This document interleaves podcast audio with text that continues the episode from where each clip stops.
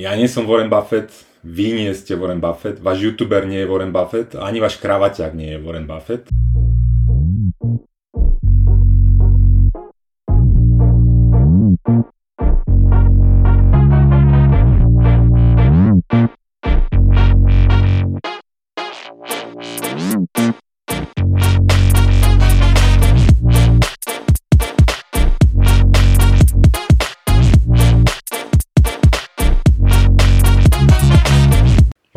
Americkú akciu som kúpil v roku 2000 a bola to firma McDonald's. Mal som na ňu veľmi dobrý príbeh, však som hamburgerové dieťa, vedel som, že všetci majú radi hamburgery, každý to bude kupovať, tej firme sa muselo len dariť.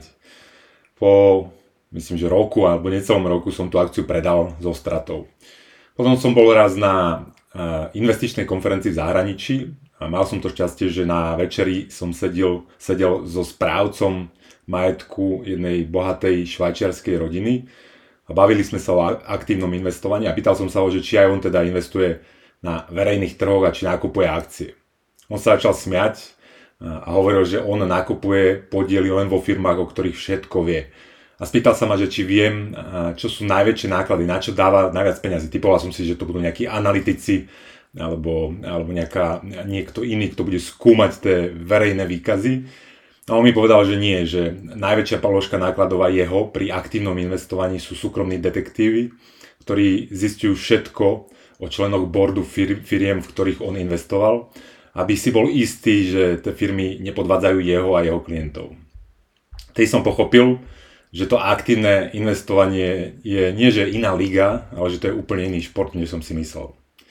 Dobrý deň, ja sa volám Juraj Karpiš a toto je ďalšie pokračovanie seriálu Ako prežiť zlé peniaze. Ako už asi ste si typli aj z názvu tohto podcastu, aj z toho príbehu, dnes sa budeme baviť o aktívnom stock pickingu, budeme sa baviť o aktívnom investovaní, čiže o aktívnom vyberaní tých, tých výťazov na, na tých verejných trhoch.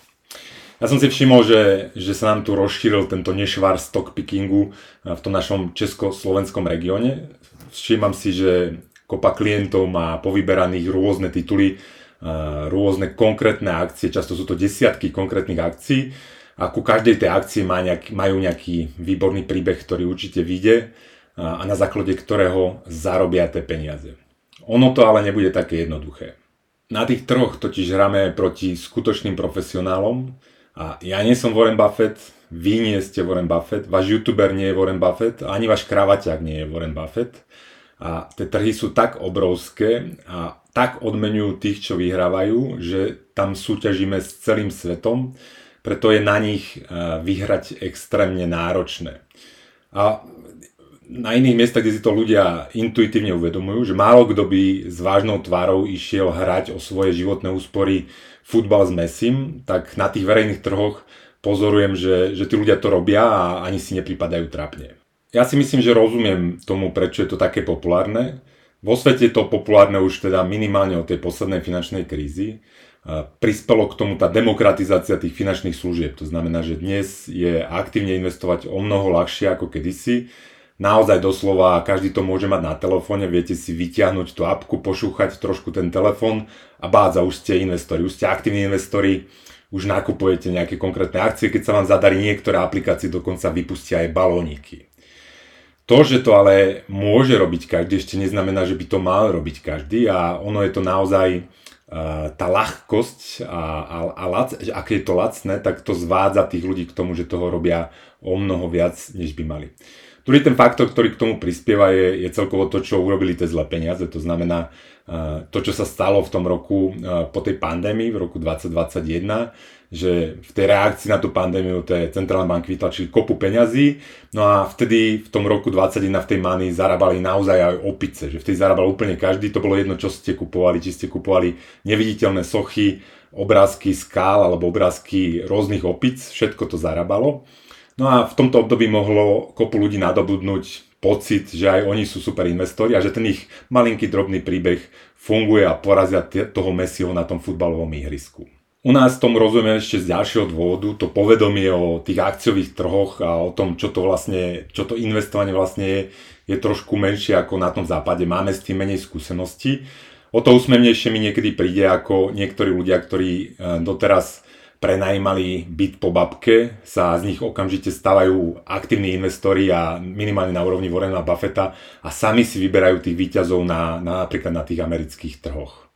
Ono, ale treba si uvedomiť, že, že len tým čítaním tých výkazov, napríklad teda aspoň tí, čo čítajú, niektorí ani nečítajú tie výkazy, niektorí si len prečítajú niekoho, čo im povedal, že teda toto je dobrá firma a veria príbehu niekoho iného, ale ani tým čítaním výkazov vy sa nestanete automaticky investorom. A treba si uvedomiť, že na to, aby ste aktívne porážali niekoho, lebo aktívne investovanie v podstate znamená, že musíte niekoho iného poraziť. Aktívne investovanie výnosy z aktívneho investovania sú z, tzv. hry s nulovým súčtom. To znamená na to, aby ste v, tej, v tom, pri tom aktívnom tradingu, aktívnom investovaní a, zarobili, musíte niekoho iného poraziť. No ale vy čítaním verejne dostupných výkazov, ktoré, ktoré videli, videl každý a navyše vy to čítate niekedy, ja neviem čo, dní alebo, alebo dokonca týždne potom, ako to už videl každý, sa nedozviete nové informácie, na základe ktorého, ktorých by ste si mohli myslieť, že porážate ten zvyšok trhu, na základe ktorého zarobíte tú, tú alfu. On si treba uvedomiť, že, že vy tie výkazy čítate, teda keď sa zverejní, ale vy súťažíte proti ľuďom, ktoré, ktorí tie výkazy, ak nie rovno píšu, tak minimálne chodia na golf s ľuďmi, ktoré, ktorí tie výkazy píšu, alebo ktoré, ktoré vyrábajú tie udalosti, z ktorých, z ktorých sa tie výkazy zostavujú. Ono, to, čo už vedia všetci, je zapracované v cene a preto vám to nepomôže. Preto to nie je argument, prečo by ste mali vlastniť nejakú konkrétnu akciu alebo investovať do nejakého konkrétneho titulu. Vôbec porážať ten trh je extrémne ťažké a v podstate neverím nikomu, že to dokáže. A prečo? Na základe teórie, lebo naozaj tie trhy čím sú väčšie, tým sú efektívnejšie. Ja vám verím, že budete vedieť prevádzkovať večierku na vašom sídlisku a dosiahnete zisk, ale to vám verím preto, že je to extrémne malý trh, možno tam máte nejaké lokálne znalosti, ktoré využijete pri prevádzkovaní tej večierky, nesúťažíte s Warrenom Buffettom a s inými profesionálmi, nesúťažíte s Messim, čiže vám uverím, že môžete zarábať ale keď mi budete hovoriť, že budete do, dosahovať dlhodobo a trvalo vyššie výnosy ako priemer uh, napríklad amerického akciového trhu, tak to vám neverím. To neverím v podstate nikomu. Neverím samozrejme ani sebe, neverím dokonca Warrenovi Buffettovi verím, ale len tak trošku a tiež je tam to podozrenie, že mu išla karta len nejaké obdobie a nemusí to byť tak ani v budúcnosti. Samozrejme, že ja poznám kopu príbehov, že kto všetko poráža trh. Na, najkrajšie tie príbehy sú, keď vám to ukazuje niekto, že tuto pozrie 4 mesiace poráža nejaký akciový index.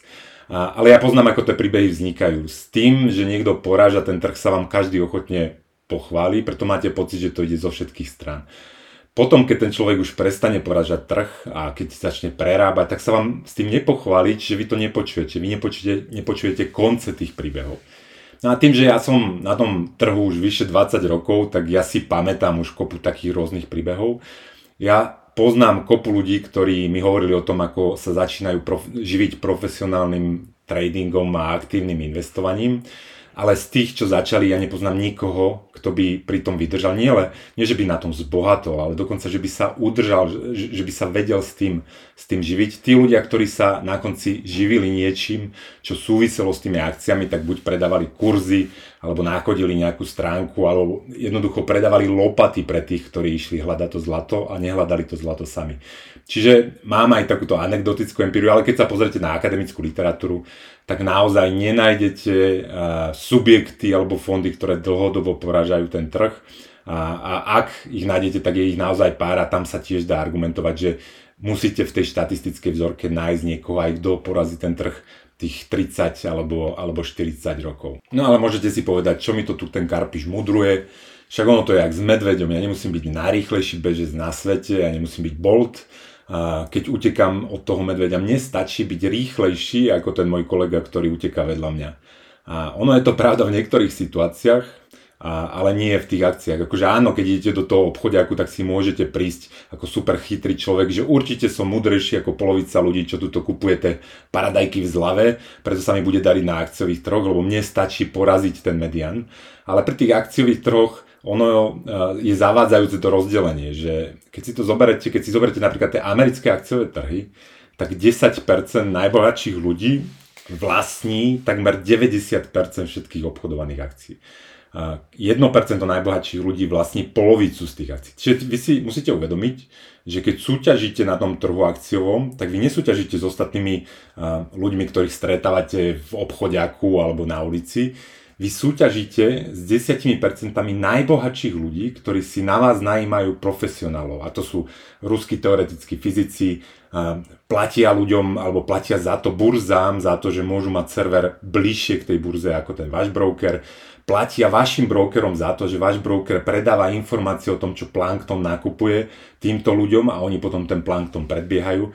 Čiže ono to nie je tak, že vy sa snažíte poraziť nejakého mediánového človeka, vy sa snažíte poraziť mediánový objem akcií, ale ten má pár tí, tieto akcie má malinký zlomok spoločnosti najbohatších ľudí, ktorí si proti vám najímajú profesionálov. Čiže vždy pri aktívnom obchodovaní si treba uvedomiť, že my sme ten plankton a vedľa nás sú tie veľryby a veľa z nás živí práve tie veľryby. Keď preto napriek tomu nastúpite na ten trh, pôjdete na to ihrisko a idete hrať ten fotbal s tým Messim, tak musí, musíte mať sakramentský dôvod myslieť si o sebe, že prečo v tom konkrétnom výseku, v tom konkrétnom príbehu viete niečo, čo nevedia tie veľryby prečo v tomto konkrétnom, eh, v tejto konkrétnej stratégii alebo v tomto konkrétnom časovaní alebo v tomto konkrétnom hocičom, v tom faktore, to sa volá, že faktor, keď investujete podľa faktorov, tak ste lepší, ste lepší než veľryby a ich profesionáli, ktoré tieto veľryby eh,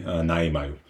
Hovorím opäť teoreticky, nie je úplne vylúčené, že ste to vy a že sa to dá, ale prakticky tá pravdepodobnosť je taká nízka, že ja by som vám teda určite, určite neveril.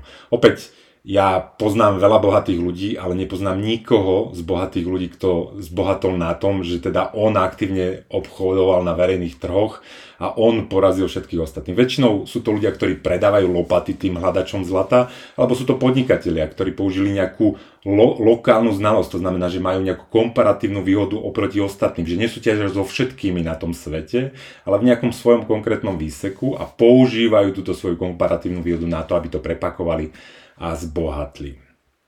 OK, dúfam, že už som vás aspoň trošku som naštrbil to vaše presvedčenie o tom, že vy ste, vy ste Messi a viete s Messim hrať futbal, bez toho, že by ste sa cítili trapne. Otázka momentálne ďalšia je teda, že či ten váš kravaťak je Messi, že ten, na koho delegujete túto právomoc, na koho posuniete tú právomoc, že či on je ten Warren Buffett, či on je ten, ktorý tie vaše peniaze bude tým aktívnym obchodovaním vedieť zhodnocovať, za čo si väčšinou teda pýta nejakú časť alebo minimálne nejaký ročný poplatok. Skratke, nie, ani váš kravaťak nie je Warren Buffett, nie je to Messi, alebo to, že on je ten budúci Warren Buffett, tá pravdepodobnosť to je extrémne nízka. Samotný Warren Buffett, keď, keď sa ho pýtali, že čo teda ten obyčajný človek by mal robiť s tými svojimi investíciami, tak on hovoril, že našupajte to do toho pasívneho plošného e, fondu, čiže nejaké ETF, ktoré, v ktorom je za, ob, obsiahnutá veľká časť toho trhu. Nízko nákladové, to je tiež extrémne dôležité, aby ste neplatili percento ročne niekomu, lebo to nemáte šancu potom dobehnúť. No a potom porazíte, porazíte všetkých týchto aktívnych investorov. Warren Buffett sa dokonca v ohľadom tejto otázky aj stavil, myslím, s nejakým aktívnym manažerom, aktívnym správcom roku 2008 že či teda nejaký pasívny index porazí jeho výkonnosť. A, a myslím, že to bola 8-ročná stávka a po zarátaní teda tých poplatkov a všetkého toho, čo s tým súvisí, tak Warren Buffett túto stavku vyhral. To znamená, že to pasívne nízkonákladové investovanie porazilo to aktívne. A ono naozaj, keď sa pozriete do tej histórie, do tej empirie, tak tých pár rokov sa môže dariť nejakému konkrétnemu fondu, aktívnemu fondu, pár rokov porážať ten trh, čo, čo je akože štatistická nutnosť, lebo niekomu sa musí dariť porážať ten trh a niekto iný zase prerába je pod tým trhom. No ale keď naťahujete ten eh, investičný horizont, tú dĺžku toho, keď, keď to sledujete, tak vo väčšine, v drvej väčšine prípadov sa všetci vrátia, nie že na ten trh, ale po ten trh. To znamená, že zarábajú menej, než zarába ten trh. Samozrejme, že toto vám nikto nepovie, alebo teda, že ten finančný sektor toto nerozpráva, lebo väčšina tých inštitúcií na, vo financiách alebo tých finančných služieb je postavené alebo zarába viac na tom, keď sa to tam hýbe. To znamená, že keď tí ľudia veria nejakým príbehom, keď ten plankton sa hýbe, že ide dnu a von kúpi a predá, tomu finančnému sektoru je v podstate jedno, že kade to ide. Akože jasné, že sú radšej, že to ide hore, lebo ľudia tomu veria a dávajú tam viac tých peňazí, ale finančný sektor najviac teší, keď sa tam mechríte, to znamená, keď chodíte dnu a von, dnu a von, lebo potom zarábajú na tých poplatkoch, potom zarábajú na predaji tých príbehov, to znamená, že ja vám teraz rozprávam nejaký príbeh, a, a, a, lebo tí ľudia majú záujem, lebo veria nejakému príbehu, zistujú si informácie, platia za tie informácie, platia za analýzy, kúkajú tie grafy a všetko, hýbe sa to tam a tak zarábajú. Keby, si, keby všetci ľudia robili to, lenže pasívne a úplne nudne, že dolárko zdeverigujú, to znamená, že len nejaký automat im to raz za mesiac nákupí a oni to držia, nesledujú tie grafy, nesledujú príbehy, nepočúvajú rôzne názory analytikov, nesledujú, nesledujú youtuberov, tak všetci zarábajú menej. Hej? Čiže oni, kto vám bude rozprávať, že, že neverte si, neobchodujte len to pasívne, nízko nákladovo, za 0,1% ročne šupte do toho akciového trhu. Má to málo advokátov, keďže, keďže na tom asi nemá príliš nikto potenciál, potenciál zarábať. Ja vždy, samozrejme, že to, čo tu vám rozprávam, že vy nie ste Warren Buffett, ani ja nie som Warren Buffett, že ja si sám neverím, že som Warren Buffett, a preto akože väčšina toho majetku uh, to zohľadňuje. A ako sa zabezpečiť voči tomu, že teda nie som Warren Buffett? No urobím to, čo mi Warren, Warren Buffett odporúča, lebo on to vie najlepšie. To znamená, že diverzifikujem. To znamená, že naozaj robím to väč- s väčšinou svojho majetku to robím tým úplne nudným a štandardným spôsobom, to znamená, že dolar cost averagujete a držíte veľký, veľkú časť trhu, teda keď ste v akciách, cez nejaký nejaké ETF, nejaké, nejaké pasívne, pasívne investovanie. Moja stavka pri akciách teda nie je na to, že ja som Warren Buffett a budem vedieť vybrať výťazov a všetci ostatní sú porazení a na tom zarobím. Nie, moja stavka na, na trhoch, na akciových trhoch je, že centrálne banky budú pokračovať v tlačení peňazí. To znamená, že ja si nemôžem sporiť v peniazoch, ja musím byť v nejakom investičnom aktíve. Po druhé, že americká ekonomika a iné ekonomiky, na ktorých investujem, bude existovať aj o 100 rokov alebo o 50 rokov a že bude ďalej rast. To sú tri podmienky, jediné tri podmienky, plus akože, že tam to budem, tie akcie budem môcť držať nejak nízko nákladov. To znamená, že mám brokera, ktorý ma ne, nezdiera a, a že neplatím kravaťakovi nejaký obrovský poplatok, ktorý mi žere ten často výnosu. Čiže tieto štyri podmienky, keď sú splnené, a to sú pomerne konzervatívne podmienky, lebo tie platili posledných, ja neviem čo, 100-200 rokov, ale toto keď sa splní a tým, že ja sa snažím nakúpiť veľkú časť toho trhu, tak moja stavka nie je na teda výťazov, ale moja stavka je na to, že to celé postupne bude rásť a ja a bude to raz so mnou, aj, aj s tej mojej loďkou. Ja budem mať aj výťazov, budem mať aj nejakých lúzrov, ale v tom priemere, to je ten priemer, na ktorý ja stavkujem, v tom priemere porastiem s celým tým trhom a keď to podržím tu dostatočne dlhú dobu, a to rozumiete, že nie 2 roky alebo 5 rokov, ale takých 20 rokov alebo 30 rokov, tak je pravdepodobné, alebo je relatívne pravdepodobné, samozrejme nikto to nič negarantuje, že dosiahnem ten reálny, nejaký rozumný reálny výnos, ja neviem čo, 6-7%, keď teda história je nejakou nápovedou. No a vy mi poviete, že ale to je strašná nuda, že ja chcem sledovať tie grafy, chcem, chcem to je napínavejšie ako veriť nejakému príbehu a, a hľadať dôkazy toho príbehu. No áno, ale ono to nemá byť zábava, ono to nemá byť napínavé. Teda ak nie ste profesionálny investor a naozaj sa tomu nevenujete ako ten Messi, ktorého platia, uh, platia tie veľryby, lebo treba si uvedomiť, že tie veľryby platia ľudí, ktorí sú ešte o mnoho lepšie platení ako Messi. To sú ešte väčší profesionáli, akorát vy to nevidíte, keď, uh, keď im platíte tú daň. No ale keď, keď chcete, aby to bola zábava, tak by to mala byť vaša profesia. Ale keď to nie je vaša profesia, tak podľa mňa by to vôbec nemala byť zábava, lebo za tú zábavu zaplatíte práve tými stratami. To je aj v kasine, v kasine je to tiež zábava, ale ten priemerný človek prerobí. Ono by to malo byť nudné, ono by to, preto ja hovorím o finančnej hygiene, že preto by malo byť tak nudné, ako keď si umývate ruky, alebo si umývate zuby, nemalo by to byť vôbec napínavé, no a potom to v tých akciách robíte správne. Nepresvedčil som vás však. No, tých, čo som nepresvedčil, tak pre nich mám pokračovanie tohto podcastu, že druhá časť pre členov a podporovateľov, ktorú nájdete na mojej stránke www.jurajkarpiš.com v záložke video, tak tam je potom pár praktických rád, ako teda sa ochraniť pred tými potenciálne negatívnymi dopadmi toho, že som vás nepresvedčil, že to napriek tomu budete skúšať musím sa priznať, že aj ja to šťastie robím, že aj ja v niektorom výseku, v niektorých príbehoch, kde mám dôvod si myslieť, že teda mám to lepšie ako tí ostatní, eh, špekulujem, ale, ale v tom ďalšom videu vám teda poviem, ako si sám na seba dávam pozor. To je na dnes všetko a niekedy na budúce. Dovidenia, do počutia, majte sa.